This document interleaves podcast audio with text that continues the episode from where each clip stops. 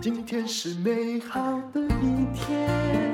欢迎收听人生实用商学院。院长好，各位人生实用商学院的同学们，大家好，我是林峰批。嗯，今天我们要来聊一个其实很有趣，但呢也有一点实用性的话题。如果说同学们你有打算要开店做生意的人呢，可能也要思考一下这一个问题。题目是什么？题目是为什么肯德基、麦当劳总是开在一起？嗯这一篇的作者呢，是我们曾经介绍过他很多篇文章的刘润，也是对岸一个非常知名的咨询公司。我常常在听他的讲法啦，尤其他。那个上海被关了那个两个月啊，是他就不断在家里直播，那我们也受益匪浅哦。嗯，不过他今天讲的这个不是他的独创，他是一个非常知名的经济学的赛局理论哦。好，你先把它陈述麦当劳与肯德基拍在一起的状况来。呃，其实哈，我想我们的同学应该多多少少都会有一种印象，就是说，哎，你只要看到麦当劳这种店啊，那通常那个肯德基大概也在它的附近，嗯、也会有一家。常常家乐福也在附近呢。或者是说，哎，你看到这一条路上面有一家银行，就发觉，哎，奇怪，怎么两三步又有另外一家银行，甚至好多家银行开在一条街，或者是像什么太阳饼一条街，有没有大溪豆干一条街，五金行一条街，五金行一条家具一条街，这种的非常多嘛。那皮鞋一条街，台湾人的讲法就是说，这样子可以 get 齐，可以假期。所以你知道啊，嗯，台湾人。应该是东方人本来就很有智慧，因为商业是自然形成的，嗯、对不对？嗯嗯、哼所以夜市你以为是刚开始有人规范，不是嘛？就大概慢慢的 get 齐，嗯、对不对？然后能够省房租最好，就会在一个空旷的地方 get 齐，后来越来越繁荣。是，可是哦，夜市那个又是一个比较特殊的文化，就是说它是一种，就是说，哎，每一个人做不一样的生意以后，把它群聚在一起。其实它还是一个麦当劳、肯德基，某一些地方自然形成了某种商业集中的现象。那呃，我们当然就是不知不觉中去 get 齐。可是其实呢，呃，经济学家呢，他有一个叫霍特林模型，对对对，他就专门在说这件事。是，那我来帮大家解释一下学理嘛。其实哦，如果说你去 Google 霍特林模型这个原理的话，你会看到的是。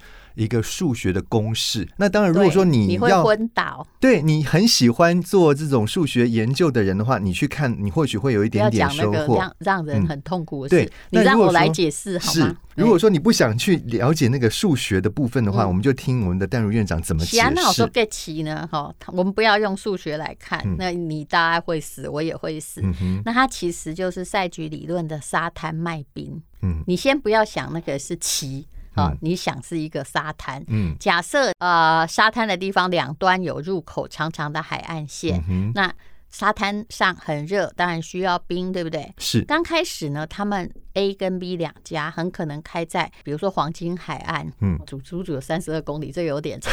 对，我讲一个三公里，好不好？好，你可能开在哎出口跟入口，啊，就永康街的头跟尾好了啦，是头尾，对不对？嗯、这样那个那个一公里的比较好讲，对。哦结果呢，后来觉得好像不对。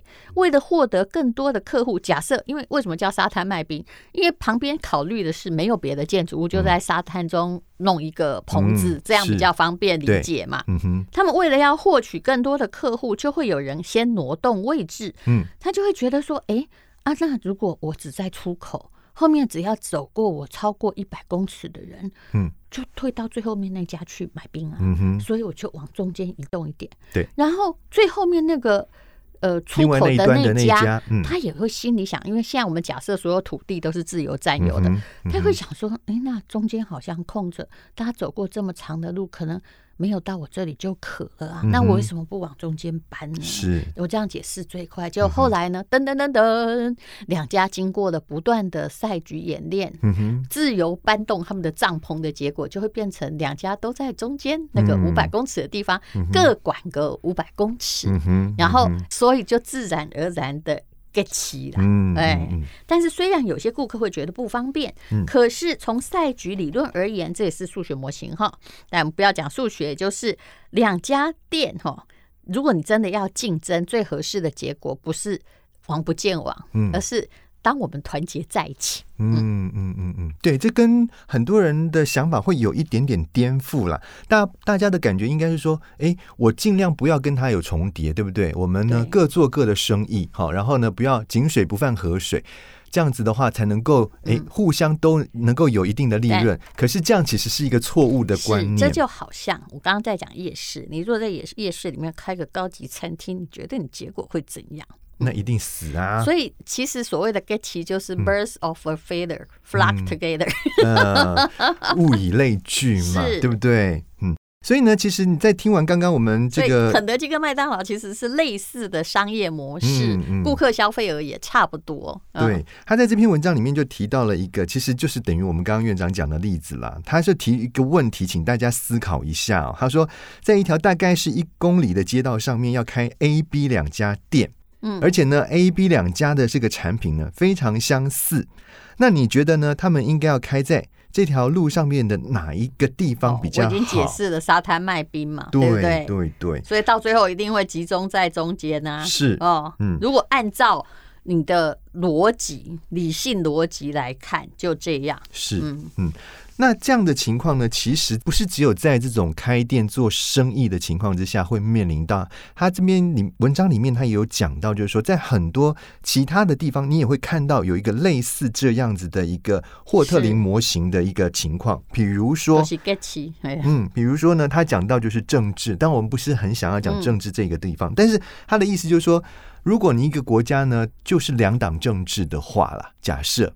那这个两党的政治刚开始形成的时候，可能他们的立场主张会非常大的差异，可能有的人比较保守，有的人比较激进嘛，对不对？比如说蓝跟绿两边啊，假设是这样，到最后就会变成中间选民居多，但是这需要时间演化的结果。为什么？因为大家都要争取，就跟沙滩卖冰一样，对，本来在两头嘛，要慢慢争取往前中间的人的支持啊。对对对，因为当他们都只坚持他们原本的那一种立场跟论调的时候，可能他们能够打到的人。人是一个比较有限的群众，那他为了要扩张他这个被触及的群众，他一定要想办法去吃对方的那一块的群众，就会越来越靠中间。对，可是说真的，到最后就是变成天下乌鸦哈，一般。一般。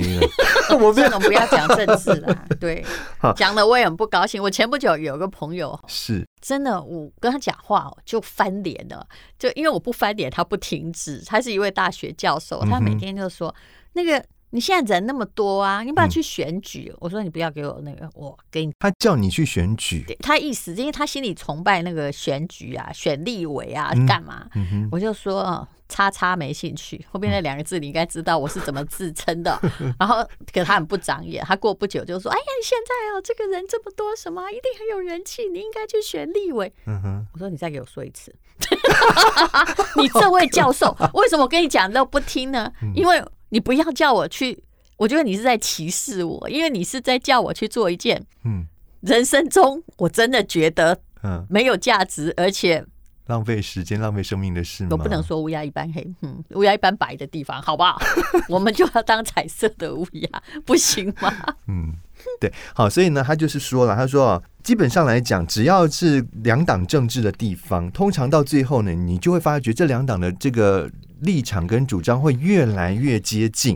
比如他举了一个例子，他说很多人就分不清楚美国的共和党跟民主党之间的政见有什么本质上面的不同，对不对？我想现在，请问英国的你分得清楚吗？对呀，现在他们已经都实行这个民主政治这么长的一段时间之后，一定只有中央偏左与中央偏右，没错，对不对？后来发现呢，中央偏左有时候也很右，中央偏右有时候变左，还真的。然后当后来中间靠拢，谁变成最大党，就是换的位置，马上换脑袋。哎，我们不要再讲政治。嗯嗯，对。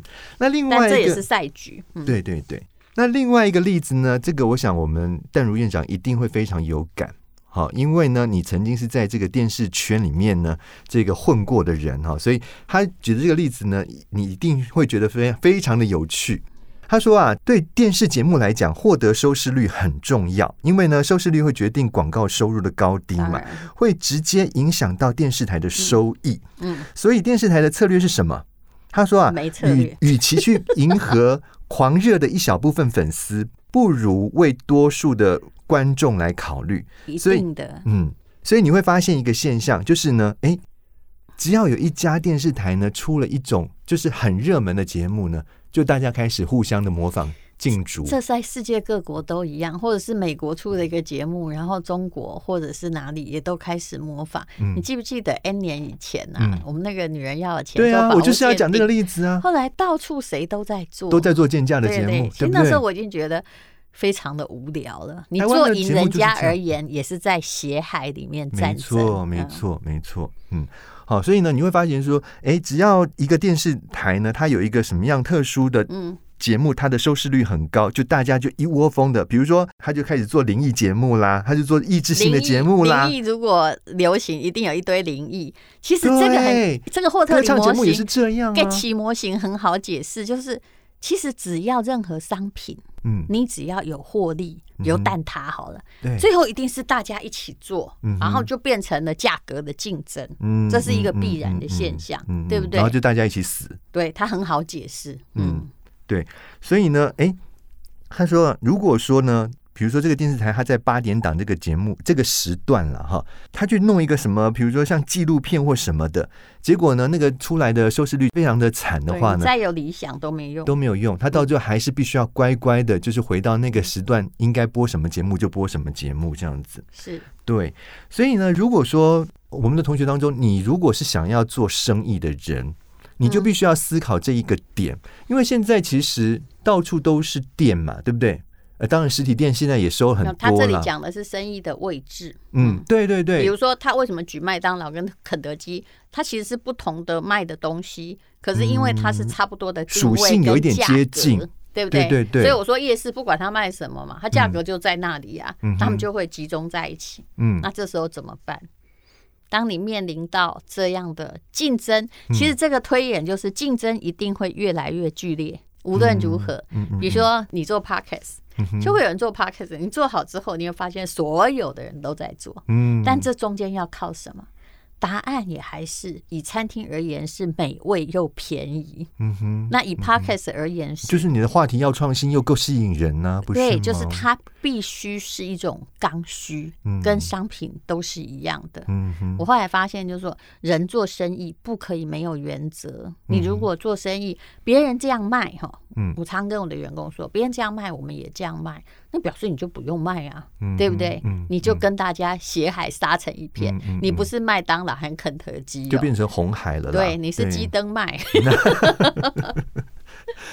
对，所以可是呢，就对于。